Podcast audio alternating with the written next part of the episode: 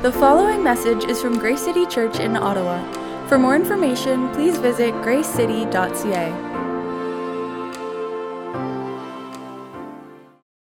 This morning, what we're going to be looking at um, is uh, the, the miracle of the ascension of Jesus Christ. Last week, we looked at the uh, incarnation of Jesus, the Word becoming flesh, quite a, quite a, a, a big theological topic there.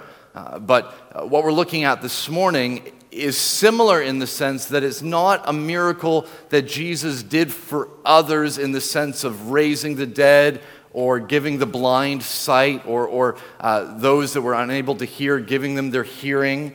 It's not like that. This is something that Jesus is himself and did himself, but still is so key to our relationship with Jesus and faith in Jesus Christ. This story is written in Scripture because it matters. This is a, a, detail of the life of Jesus that really matters, and we need to look at it and treat it uh, with, with that sort of uh, respect and, and, and seriousness, not in kind of a stern way, but seriousness. And no, it's written in Scripture, so there's, there's life in this for us. There's meaning, there's purpose in this for us. So, to do that this morning, this story of the, of the ascension of Jesus can be found at the very end of Luke's gospel and also at the very beginning of the book of Acts, which is also written by Luke. We're going to look at it this morning in Luke chapter 24. So, feel free to turn to Luke 24.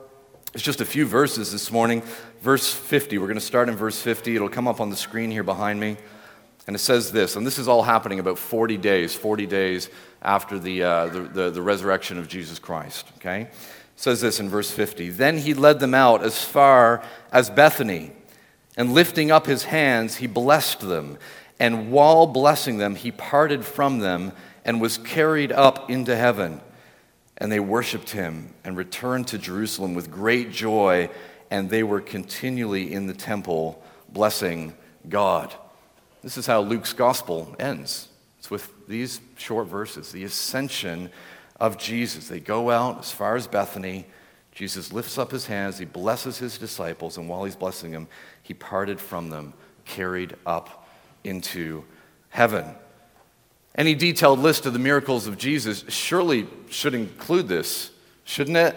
In this miracle, Jesus there with his disciples, his feet lift off the ground. His feet lift off the very ground that he made. That's something that we looked at last week. We read that the Word became flesh, this very Word of God, who is Jesus Christ this word is the same word, the same Jesus that spoke everything into existence. All things were made by him, and all things were made for him. We looked at that last week. And now, this ground that Jesus made, Jesus in his ascension, he's there, he's outside of Bethany with his disciples, and he starts to lift off of the very ground that he made. This happens right in front of his disciples. Let me tell you something that I love about the Christian faith. Something I love about the Christian faith, it is this the Christian faith invites us to engage with this faith in a childlike manner. And I love that. The Christian faith invites us to engage with the things of God with a childlike faith. It's very different than a childish faith. I'm choosing my words carefully here. To be childlike and be childish are very different. But not only does it invite us to engage with these things, including these stories, in a childlike way, it actually requires us to do that. Jesus said this very thing himself in Matthew chapter 18. His disciples were asking him, Who would be the greatest in the kingdom of heaven? Who's going to be the greatest? Uh, you imagine the disciples gathered around Jesus and, and having that type of conversation. Sure, surely they know that it's Jesus who's the greatest in the kingdom of heaven. But at that time, no, they, they don't. They're having this big debate. They, they still at that time thought that Jesus had come as this military leader, this promised Messiah. Even that word Messiah has this military connotation, who was going to come and defeat the Romans who were holding uh, the Jews captive in a sense. Uh, right there within their own culture. That's what they were expecting of Jesus. Who's going to be the greatest in this military conquest? How does Jesus answer the question in Matthew chapter 18? He takes a child who's nearby and places the child in the midst of the disciples. And Jesus says in verse 3, he says, Unless you turn and become like children, you will never enter the kingdom of heaven. Unless you turn and become like children, you will never enter the kingdom of heaven. Whoever humbles himself like this child is the greatest in the kingdom of heaven. Isn't that amazing? I want to show you a photo that is going to relate to all of this. Let's put this photo up of the northern lights. This is a photo, I know it looks a little bit blurry up here on a, on a colossal screen, but um, actually took this photo on Friday night in Quebec, uh, an hour or two north of, uh, of Ottawa, where we're going to be going for the church weekend. We're out on the dock, and we were with friends who are visiting from England. Um, you've seen our, our family, rather, that are, and friends that are visiting from England. That's why all the other British kids, the, the kids that sound like Mary Poppins that are up here, okay, that's all family that are over here that are visiting. We're out there, and we're on the dock, and Natalia says, Look over there. And we look over, and we see the northern lights It's just amazing. We went out on the dock. We got, got the kids up as well. This is around midnight. We go in, wake the kids up. Kids, come on. Come take a look at this. We go out on the dock and we take a look at this. The Northern Lights. I want to read to you a description of what the Northern Lights are. This description comes courtesy of what uh, many people consider to be the most highly credible and easily editable source of knowledge, Wikipedia. So, this is a description of the northern lights from Wikipedia. It says this It says, Auroras are the result of disturbances in the magnetosphere caused by solar wind. Major disturbances result from enhancements in the speed of the solar wind from the coronal holes and coronal mass ejections. These disturbances alter the trajectories of the charged particles in the magnetospheric plasma. These particles, many, mainly electrons and protons, precipitate in the upper atmosphere, the thermosphere, the exosphere, the resulting ionization and excitation of atmospheric constituents. You should really be applauding me now for getting through that sentence. Okay, my goodness, so hard to impress. Um, emit light of varying color and complexity. The form of the aurora occurring within bands around both polar regions is also dependent on the amount of acceleration imparted to the precipitating particles. Isn't that an inspiring description? No, like, it's not. And even as I was setting up that, that, that slide uh, this morning in the cafe down the street, I'm looking at it and, and I just wanted to take that text. Just, just put it back up. Just put the description back up for a minute. Just even looking at this, looking at the text above this, you're probably thinking the same thing I think. Move the text out of the way. Like, get it out of the way. I just, I just want to see it. I just want to see it for what it is. Dear friends, isn't this a bit what it can be like in a relationship with God? There can be times when we can get so uh, caught up in some of the details, some of, some of the rich theology, which is not bad, some of the philosophy, which isn't necessarily bad but in the process, in getting so into the detail and becoming so academic and cerebral about it, we lose a childlike sense of wonder. And I'll tell you, as we were out on that dock at midnight on Friday night, the one thing that we had for certain together as we stood there, children and adults alike, was a childlike sense of wonder. That same night, I mean, the only reason that we saw the northern lights was because the sky was so clear and where we were you'd look up and it's away from any cities it's away from any towns. And the stars we could actually see the, the, the, the, cloudy haze that is the milky way. I mean it was just stunning. We lie down on the dock just looking up. And what do you feel like when you do that? You feel like a kid. You feel like a kid. And there's something so precious about that as I was growing up, I grew up uh, in a church setting. I grew up as a youth group kid. I grew up in the worship band. I grew up with a number of young guys that were very similar in that sense. Some of those guys went on uh, to study philosophy in university. Some went on to seminary, philosophy, theological studies at high, high academic levels, some in very prestigious universities around the world. But let me tell you one thing that I've seen happen as many have gone on that journey is that even though there has been such a detailed awareness of the things of God, there has been a loss of a childlike wonder of God.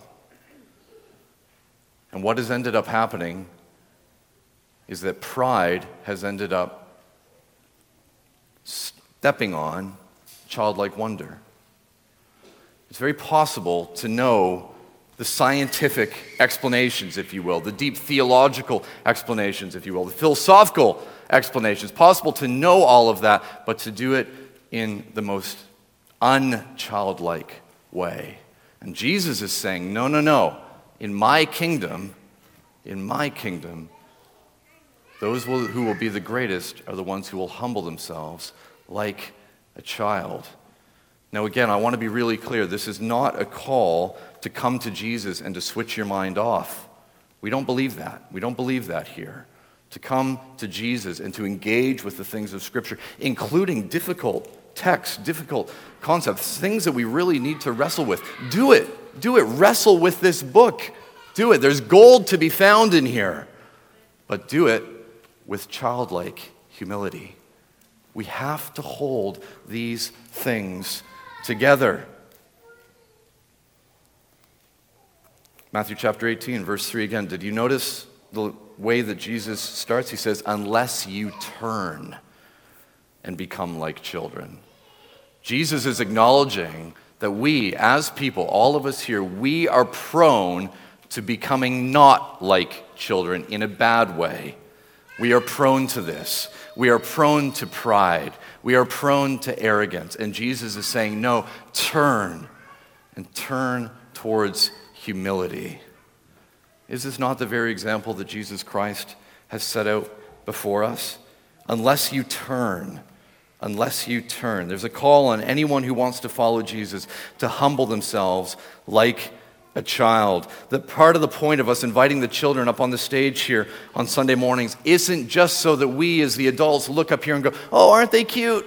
Aren't they cute? Did you hear the accent of that one? That was so, it's like a Disney movie. It's so sweet. It's so sweet. The point is not that we look and go, aren't they cute? The point is so that we as adults look and go, they're inspiring me. They're inspiring me in my faith the stories that they're telling, the examples that they're giving, just, just the humility the kids carry themselves. These kids have said things into the microphone up here that's, that the rest of us wouldn't dare to say, including some of the things they've said about God. There's just a wonderful childlike humility. Church, I'm, I'm pressing this point. Jesus is saying we have to become like that. Kids, we, we need to become like you. Yeah, yeah. We do. When we speak about you being a gift to this church, we're not saying it just with nice, fluffy language. We're saying it because that's what this book teaches us. We need to learn from them. Childlike faith, childlike humility. How does this connect with the ascension of Jesus? Well, the ascension of Jesus, that, that, that, even, even that word is a word that the publishers of the Bible have put kind of in the headings above verse 50. It's not a word that Luke used himself, but we can look at this story and we can start thinking about it in a very unchildlike way. Let me, with childish type language, childlike type language, let me tell you what Jesus started doing here. Jesus started flying. Am I wrong? Tell me I'm wrong. I'm not wrong.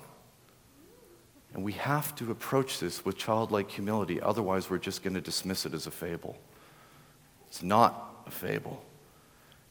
If Jesus was able to speak the very earth that he started to rise from into existence, if he could go to a Roman cross and be killed and be raised to life three days later, is it not in logical keeping that it is absolutely possible for him to rise from that earth and to fly? Of course it is. Of course it is. This is Jesus. This is not impossible for him at all. Is it easier to come back from death or to lift off the ground?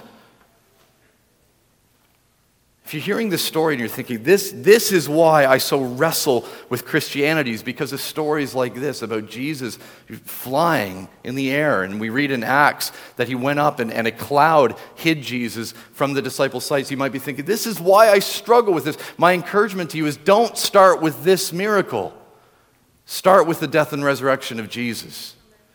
You've got to start there. Because if you look at that and you, you, you examine it and, and you, you humble yourself in a childlike way and you seek God on this and you come to the place of God, no, I believe this. then these other things, including what we're looking at this morning about the ascension of Jesus, is so much easier to hold if Jesus was put to death on a cross and came to life three days later. We must approach this and all of the miracles of Jesus in a childlike humility, in a childlike way, not a childish way, not a completely shutting our mind off way. That's not what we're speaking about, but with humility.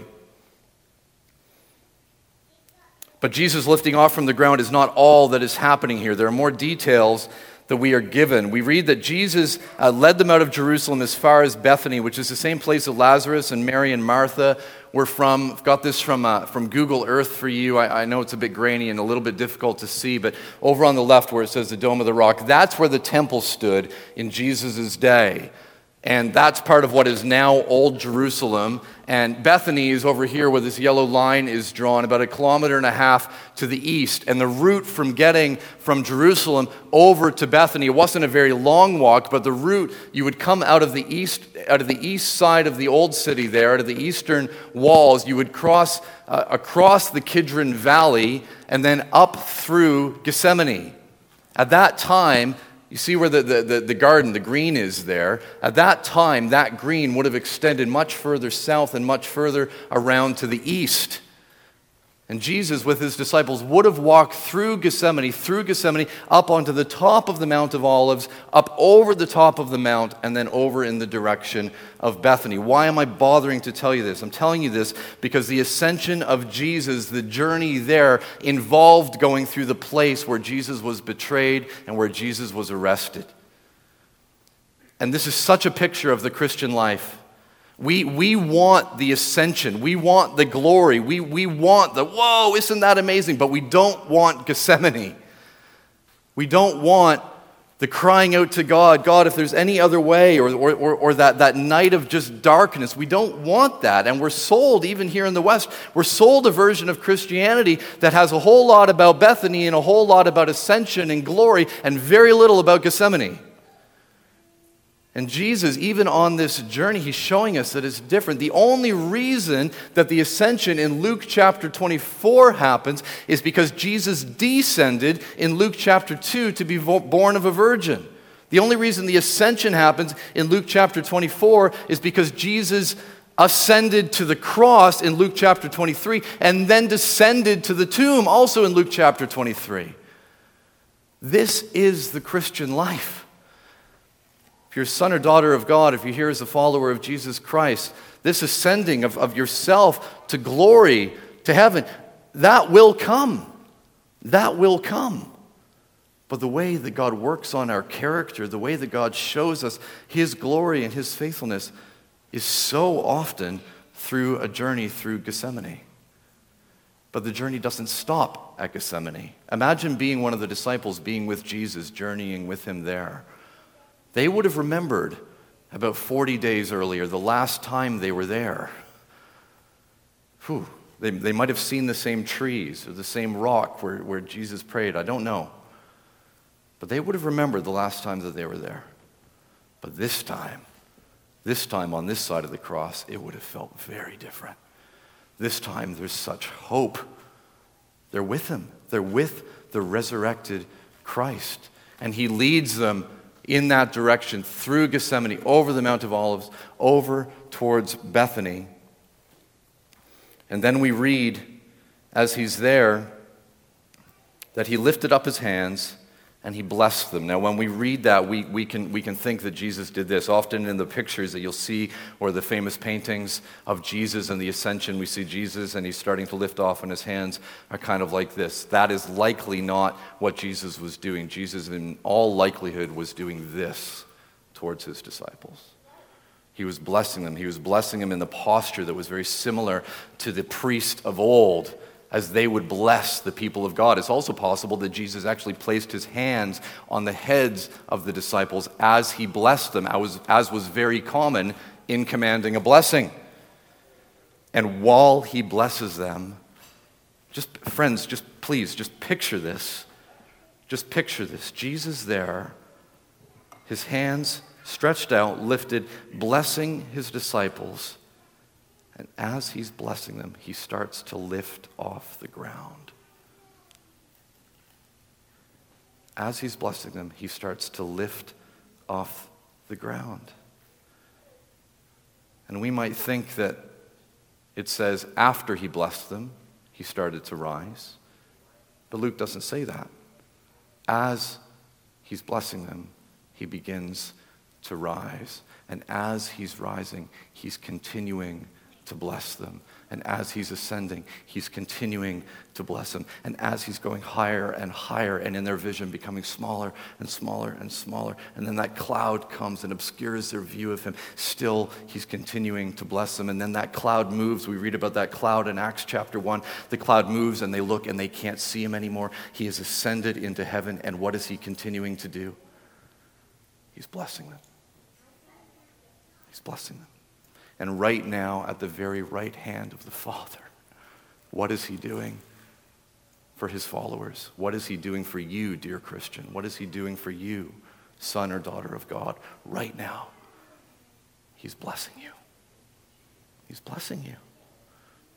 This is Jesus. He hasn't stopped. Every step he took on earth was a step of blessing and he has continued that mission of blessing even from the right hand of the Father right now. Isn't it amazing that in Luke's gospel and even in Acts chapter 1, Luke doesn't say what Jesus said in the blessing. The point is not what he was saying, the point is what he was doing, is that he was blessing them. He was blessing them. He was blessing them, and he has continued on blessing them. Romans chapter 8, verse 31 encourages us along these lines. Paul says, What then shall we say to these things? If God is for us, who can be against us? He who did not spare his own son, but gave him up for all of us, how will he not also with him graciously give us all things? Who shall bring any charge against God's elect? It's God who justifies. Who is to condemn? Christ Jesus is the one who died. And listen, more than that, who was raised who is at the right hand of God, who indeed is interceding for us. That's what Jesus is doing for you right now. He's interceding before the Father for you. And you can know that if Jesus, as our great high priest, is interceding before the Father for you, that that can result in nothing but blessing in your life. If Jesus is interceding before the Father for you, that can result in nothing but blessing in your life. Blessing as we define it? Blessing as the prosperity heretics define it? No. Blessing as God defines it. Blessing as God defines it. And He is speaking that blessing over you, even right now, as He intercedes before the Father. Oh, dear friend, let this encourage us this morning. Let this build us up in Christ this morning. Let this move us in the direction of what the very disciples did that we read about in response, verse 52, and they worshiped him. This is the first record of worship of Jesus when Jesus was not there with them in bodily form. This is why we do this today. They did it right away. Jesus had ascended verse 52 and they worshiped him and returned to Jerusalem with great joy, and they were continually in the temple blessing God. That continually is talking specifically about the next 10 days, and 10 days later, which would have made it 50. And you know what that is? That's Pentecost. Penta, 5, 50. Pentecost, and the Holy Spirit comes. Fire falls on them. And they're filled with the Spirit and they're sent out. And the mission of Jesus continues, and it continues even today.